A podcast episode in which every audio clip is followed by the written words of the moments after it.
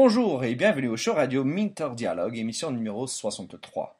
Cette émission est avec Laurent Blondeau, PDG et fondateur de Buzzed basé à Paris et spécialisé dans le développement commercial.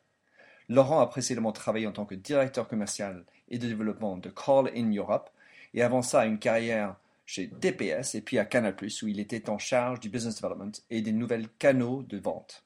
J'ai rencontré Laurent grâce à notre passion partagée de nouvelles technologies chez NetExplo, le formidable observatoire et forum des nouvelles technologies avec lequel je suis maintenant associé en tant que directeur des médias internationaux. On a discuté avec Laurent de la frontière fâcheuse entre la vie privée et professionnelle en entreprise, la vente 2.0 et ses sources d'inspiration. Bonne écoute.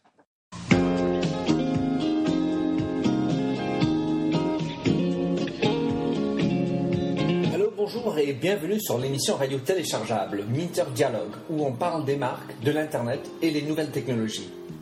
Je suis Minter Dial, votre compère pour cette émission radio téléchargeable, autrement dit un podcast. Je suis auteur du blog minterdial.fr où vous trouverez les show notes pour l'entretien qui suit, avec l'ensemble des sites et des liens cités dans l'émission. Si vous lisez anglais, j'ai également mon blog en anglais, themindset.com, T-H-E-M-Y-N-D-S-E-T. Plongeons alors dans cette nouvelle émission de Minter Dialogue. Bonjour et bienvenue au show radio Minter Dialogue. Ce matin, je suis en Skype. Je suis basé à Londres aujourd'hui et je suis en ligne avec Laurent Blondeau, que, qui j'ai rencontré euh, au NetExpo. Alors, Laurent, explique-nous un peu qui tu es, ce que tu fais, et puis on va parler de NetExpo. Ok. Écoute, euh, salut Minter, ben moi je suis à Paris euh, avec le Skype, avec à peu près le même temps qu'en Angleterre, mais bon. C'est ça. On partage euh, nos cœurs, c'est déjà bien. Les cœurs et le temps.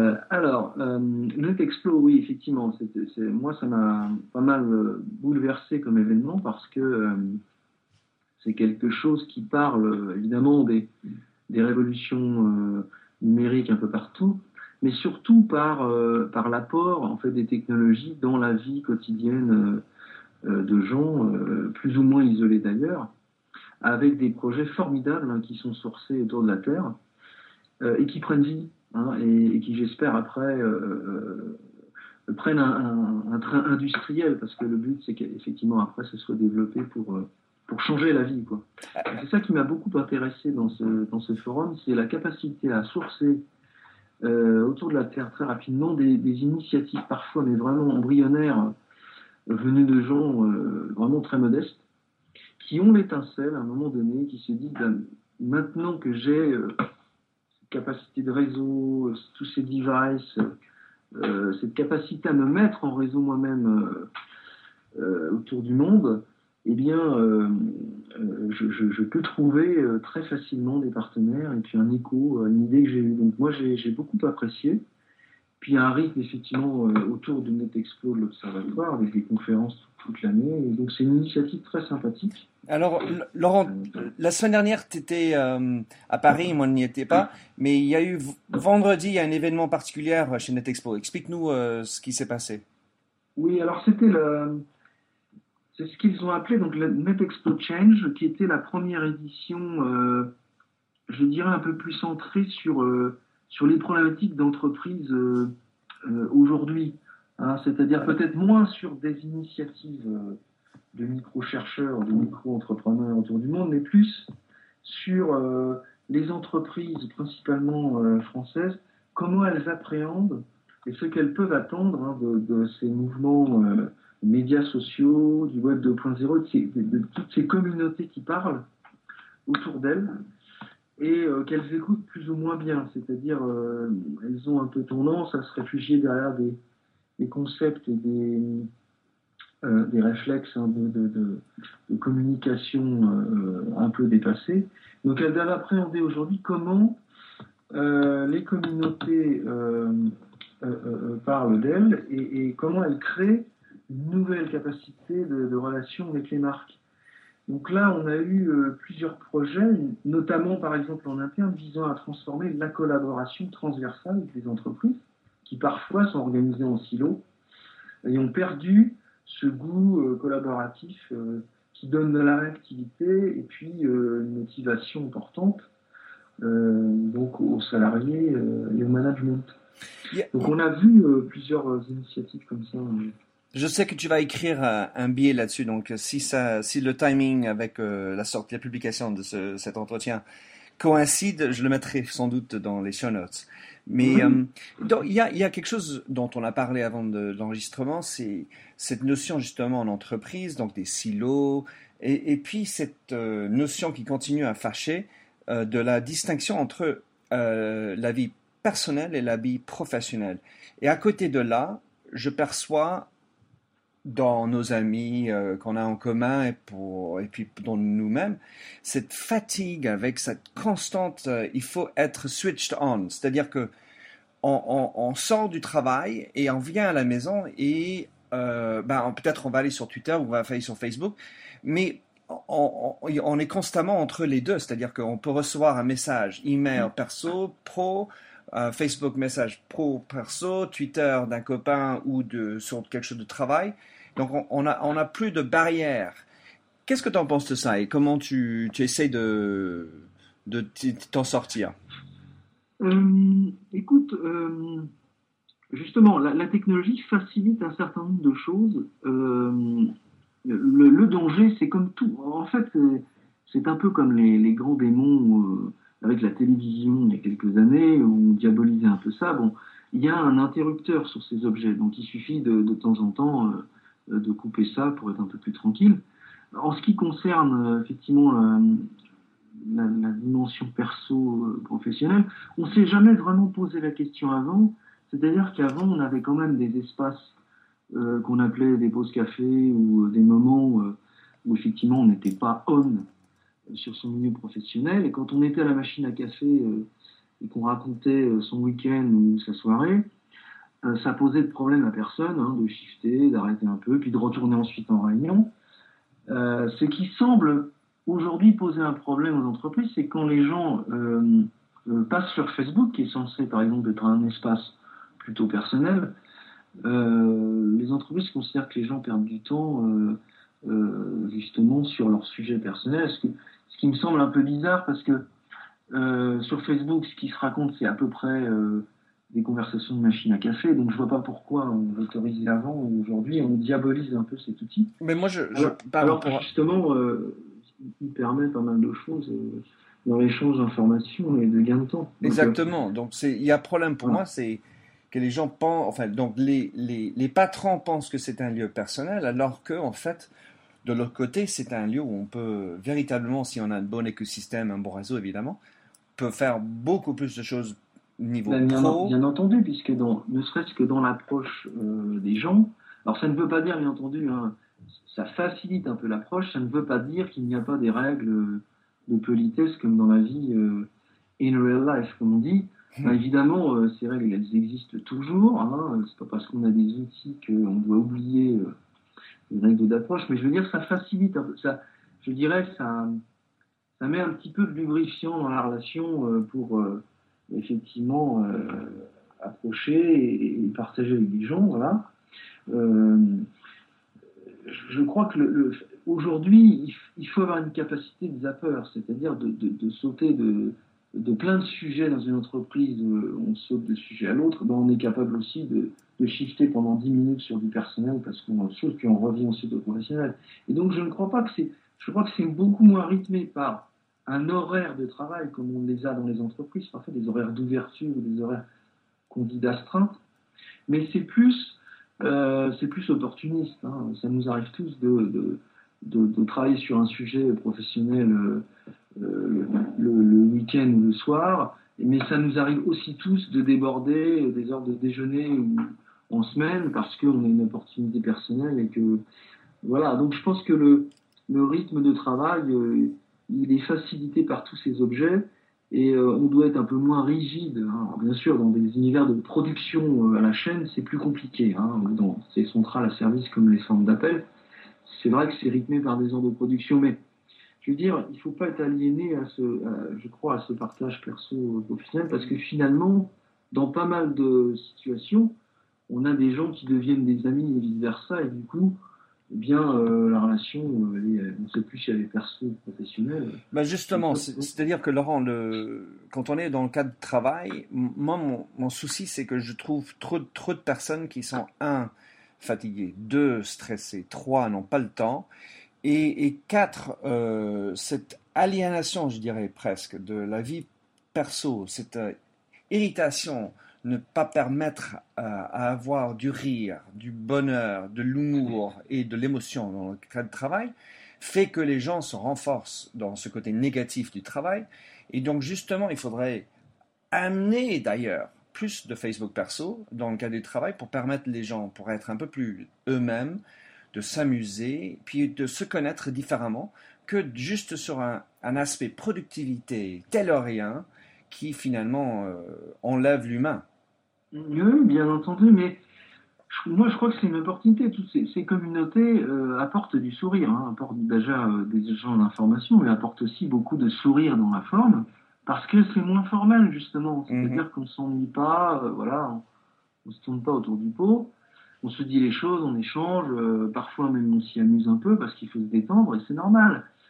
Euh, par exemple, le phénomène d'écriture, bon, euh, d'abord les blogs, ensuite le microblogging est intéressant parce qu'il permet d'exprimer des idées, de fixer, parce que l'écriture elle fixe aussi un peu, et, donc de faire passer un petit peu des idées quand on a à le faire. Donc c'est extrêmement intéressant de se poser de temps en temps et puis de confronter comme ça des petits morceaux de vie des morceaux d'expérience et de les envoyer, et puis ça rebondit un peu dans le monde, à droite à gauche, et puis ça revient avec un autre éclairage qui enrichisse le débat. Bon, cette interactivité, ce always on, euh, permet ça justement, c'est-à-dire d'avoir moins de barrières et de pouvoir euh, très rapidement euh, avoir un avis sur les choses. Donc je trouve que.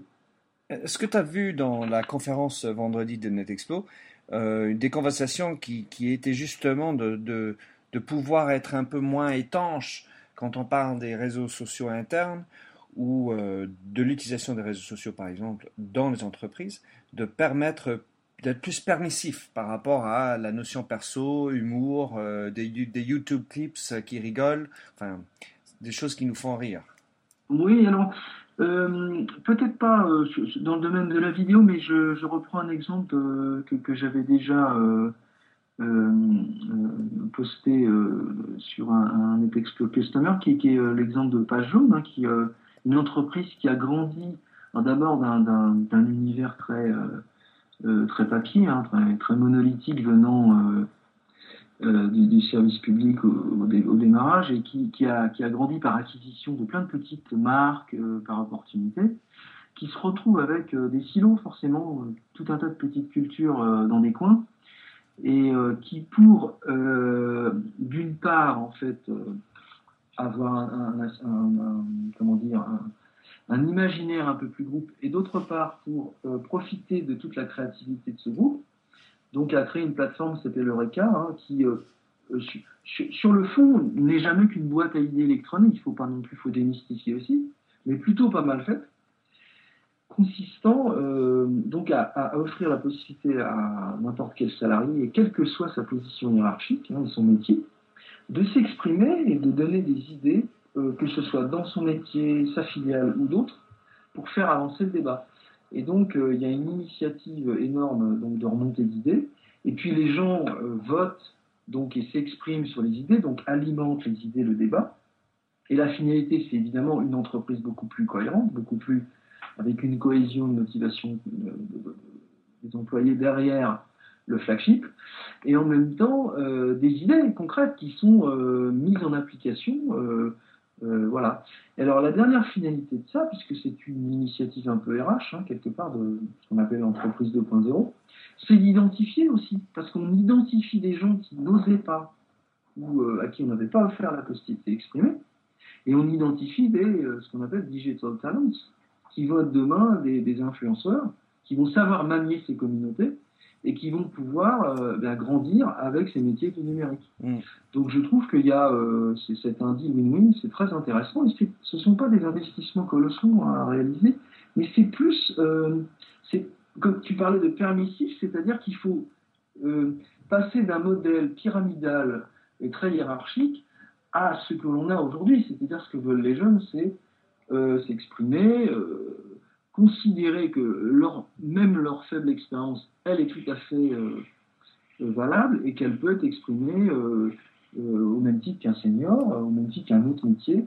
et donc participer à l'édifice commun. C'est ça la collaboration 2.0. Hein. C'est bah, vraiment un exemple très pertinent. Bah, tu parlais du mot expérience. Et, dans, dans, dans, un sens, il y a l'expérience qui est le temps, combien de temps et de fois j'ai fait un, métier, mais il y a l'expérience tout court. Donc, toi et moi, on est en train de vivre une expérience d'un entretien à distance. Bon, ce sont des expériences.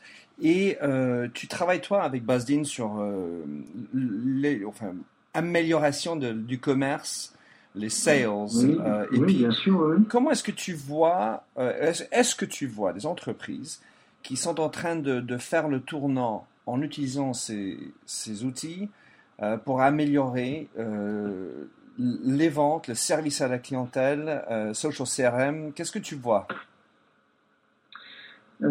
Alors, il y a deux. on peut peut-être distinguer le, je dirais, l'acte, l'acte du métier de vendre, et puis il y a dans ce qu'on appelle l'après-vente. Après, donc, sur le métier de vente, d'abord, il faut tout simplement se dire qu'autrefois, il y a déjà un certain temps qu'il est connecté, le vendeur, mais c'est vrai qu'avant, le vendeur était pratiquement euh, une personne un peu solitaire, parce que souvent, euh, par monts et par vaux, soit dans une voiture, dans un avion, dans un bateau, etc., c'est-à-dire le représentant de l'entreprise auprès d'une cible, soit des partenaires en distribution, soit des ventes euh, en direct. Et donc, il était un petit peu seul, c'est-à-dire qu'il avait un peu des ordres de mission, un cap, des objectifs, quelques outils, euh, mais souvent, il était un petit peu, euh, c'est un peu le lonesome cowboy, c'est-à-dire euh, un peu isolé, pas toujours au courant des dernières infos, pas très bien informé des benchmarks et des, changements de concurrence en temps réel. Bon, donc l'opportunité des outils aujourd'hui, c'est de le relier beaucoup plus vite et qu'il soit extrêmement mieux informé en temps réel, parce que tout simplement, le client est mieux. Hein, le client est beaucoup plus exigeant parce que lui, avant son acte de vente, il est quasiment aussi euh, affûté que le vendeur sur euh, les features ou les caractéristiques d'un produit, parce qu'il s'est renseigné bien avant sur Internet depuis longtemps. Il a consulté des communautés, des forums, donc il est bien, parfois euh, bien plus informé que le vendeur. Donc le vendeur doit être lui, comment dire, plus un, plus un placeur dans le contexte de l'acheteur. C'est-à-dire que ce produit c'est le même, mais il doit savoir le placer dans le contexte du besoin vraiment, qui est beaucoup plus one-to-one euh, qu'avant. Donc euh, il y a un problème d'information aujourd'hui. Alors il y a des plateformes qui se sont créées pour évidemment mettre les, vendeurs en chat permanent et donc échanger bien sûr avec le siège ou avec d'autres forces de vente. Ça, ça existe. Euh, Évidemment, on peut pas faire la promotion de Salesforce, mais Salesforce et Chatter euh, euh, a été un des pionniers là-dessus de, plateformes collaboratives euh, pour les, Salesforce. et puis je dirais qu'après, sur la prévente, donc là on va parler plutôt des hotlines, parce qu'aujourd'hui ça se constitue beaucoup soit sur le web, sur des chats, soit sur des hotlines de téléphone. Donc là, on est plus sur une relation, euh, là aussi, un peu permanente, parce que euh, avant, euh, finalement, on n'osait pas appeler l'outline, soit elle était engorgée, soit elle répondait pas, ou mal, avait pas de formation.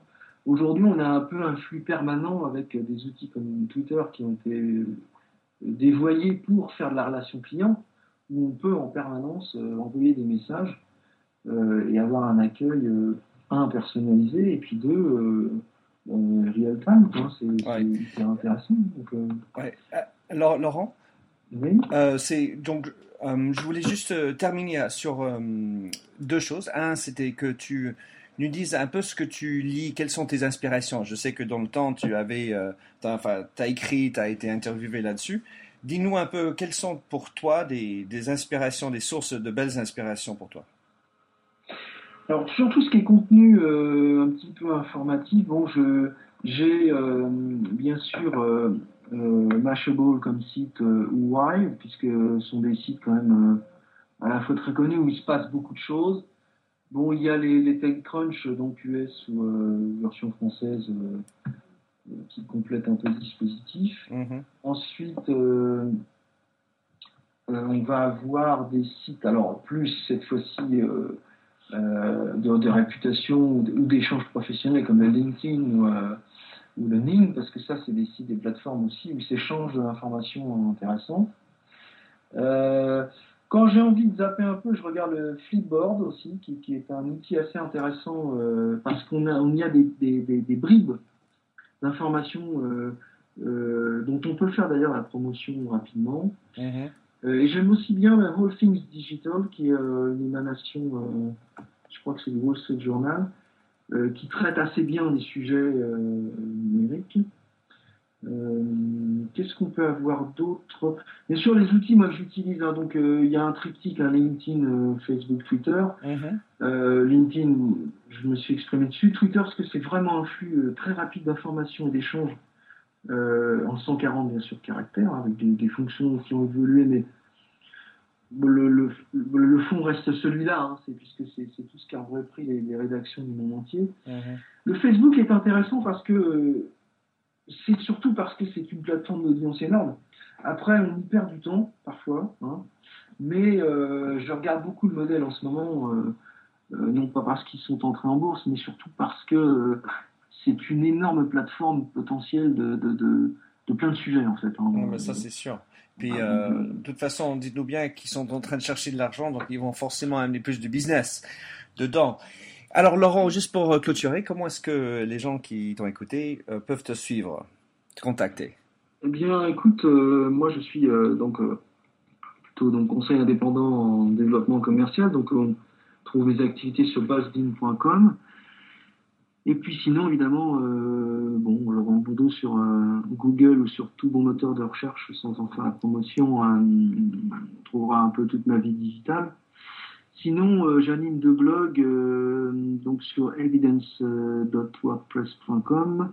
Donc là, c'est plus des pensées un peu personnelles et en anglais. Et sur l'autre blog de Buzzin, donc qui s'appelle Buzzin Log, toujours sur WordPress, où là, je partage un peu des, sentiments euh, autour de l'innovation, des, des, ruptures digitales, et puis aussi de marketing sales aussi, qui est un peu mon background initial, voilà. Ton dada. Bon, Laurent, mais évidemment, je mettrai tous les show notes, euh, tous les liens dans les show notes. Je te remercie beaucoup. Euh, ben écoute, euh, qui va gagner ce soir entre euh, la, France et l'Angleterre? Et on saura après la publication si tu avais raison. Écoute, moi j'aime beaucoup les deux pays parce que vraiment l'Angleterre, voilà, je trouve qu'on est fait pour être unis avec la France, donc je vais pas me nier, je vais dire qu'il y aura un partout. Match nul. Ok.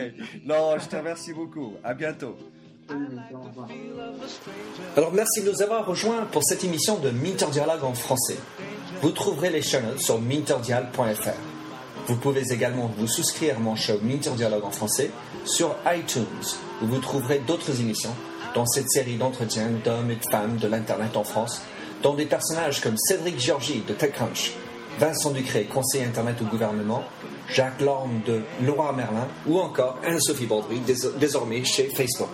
Sinon, vous pouvez me retrouver sur mon site anglophone, themindset.com, T-H-E-M-Y-N-D-S-E-T,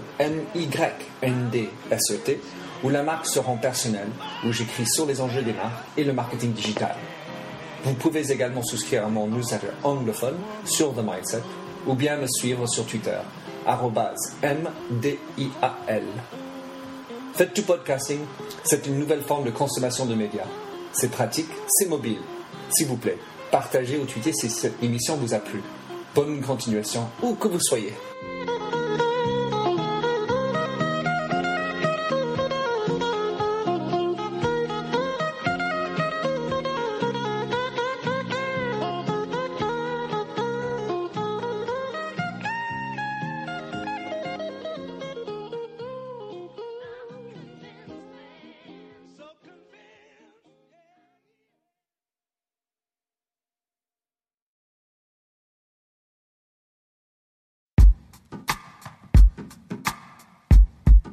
The Jim Stroud podcast explores the discoveries and trends forming the future of our lives. Brain to brain communication, robot bosses, microchip implants for workers, and artificial intelligence replacing human workers are all happening now. If you want to know what's happening next, subscribe now to the Jim Stroud podcast.